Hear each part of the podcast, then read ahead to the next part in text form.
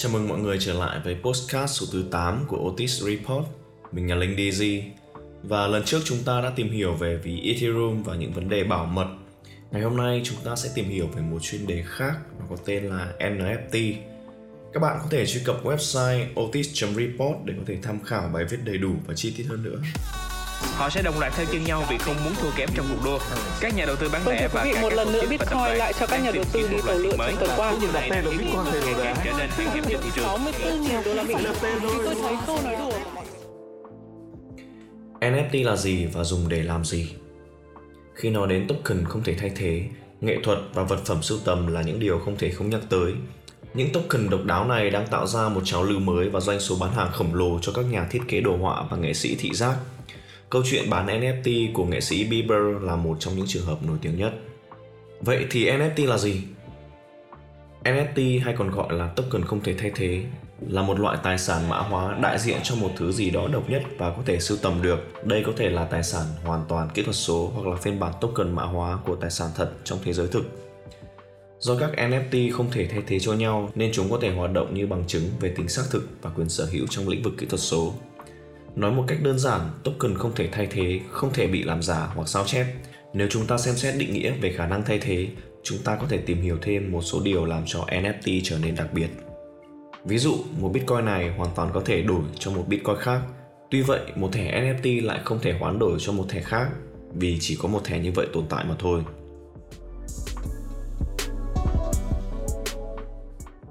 Những đặc tính của en ép tê. Thứ nhất, tính độc nhất. Mỗi một en ép tê mang lại một tính chất riêng khiến chúng khác biệt so với những en ép tê khác. Thứ hai, tính khan hiếm. Mỗi một en ép tê là duy nhất, không thể thay thế bằng bất cứ hình thức nào và có thể hạn chế về số lượng. Đây là lý do chính tạo nên giá trị cho các en ép tê. Ví dụ, các món đồ độc đáo, khan hiếm thì giá trị càng cao, như các tranh được vẽ bởi những họa sĩ nổi tiếng hay như những vật phẩm trong game. Thứ ba, đó tính không thể tách rời. Một đặc tính đặc biệt của en ép tê là không thể chia en ép tê dưới bất cứ hình thức nào. Mỗi một en ép tê đại diện cho chính nó.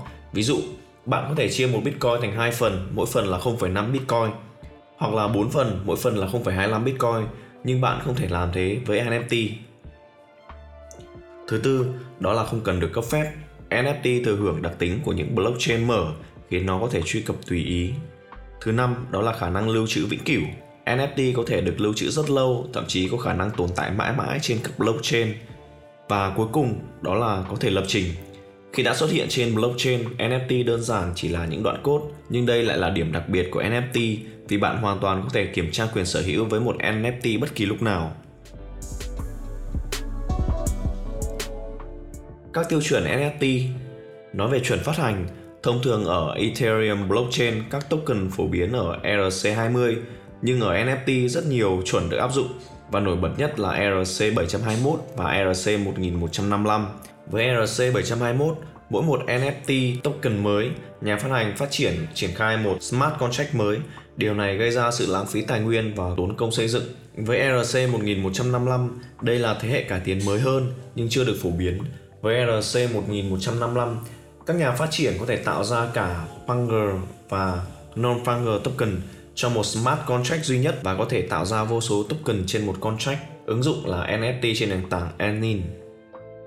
Binance Smart Chain cũng có các tiêu chuẩn en ép tê riêng, ví dụ như là B E P bảy trăm hai mươi mốt và B E P một nghìn một trăm năm mươi lăm, hay DeGo sử dụng chuẩn E R C chín mươi, thậm chí Flow, Blockchain và Tezos cũng hỗ trợ en ép tê.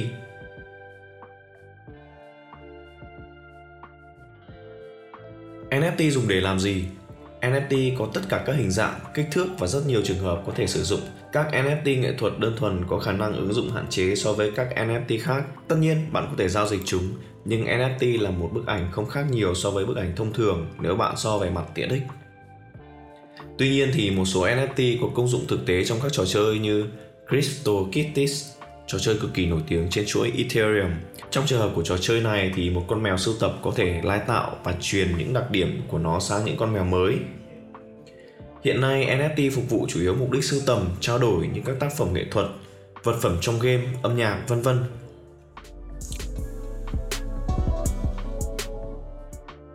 Giá trị đích thực của en ép tê. Việc xác định giá trị của một en ép tê phụ thuộc vào những gì nó đại diện.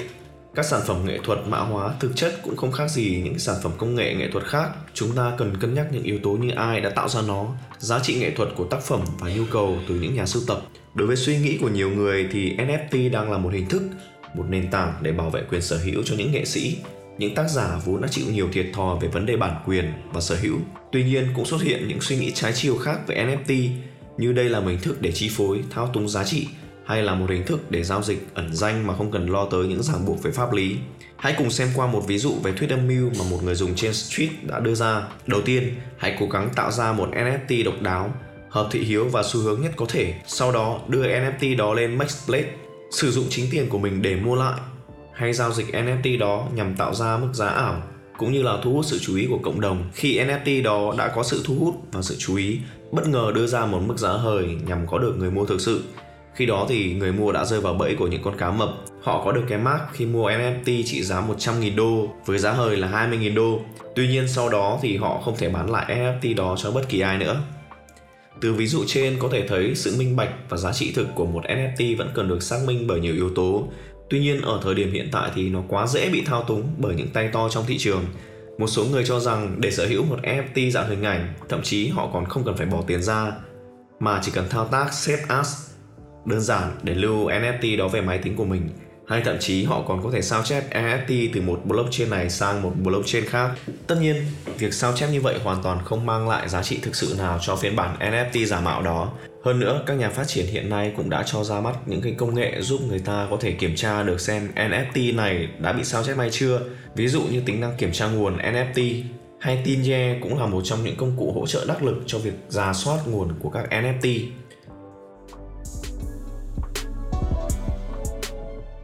Tổng kết lại, công nghệ en ép tê này mới chỉ xuất hiện vào năm hai không một bảy và vẫn còn ở trong trạng thái rất là sơ khai.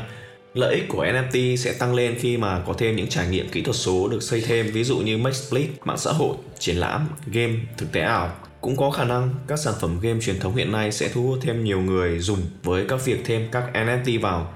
Cuối cùng, cần lưu ý rằng trước khi bắt đầu đầu tư tiền ảo vào token này, hãy đảm bảo rằng bạn hiểu chính xác về những gì bạn tham gia và cách sử dụng chúng. Và vừa rồi là toàn bộ nội dung podcast của chúng tôi ngày hôm nay. Xin chào và hẹn gặp lại các bạn ở những số podcast tiếp theo của Otis Report.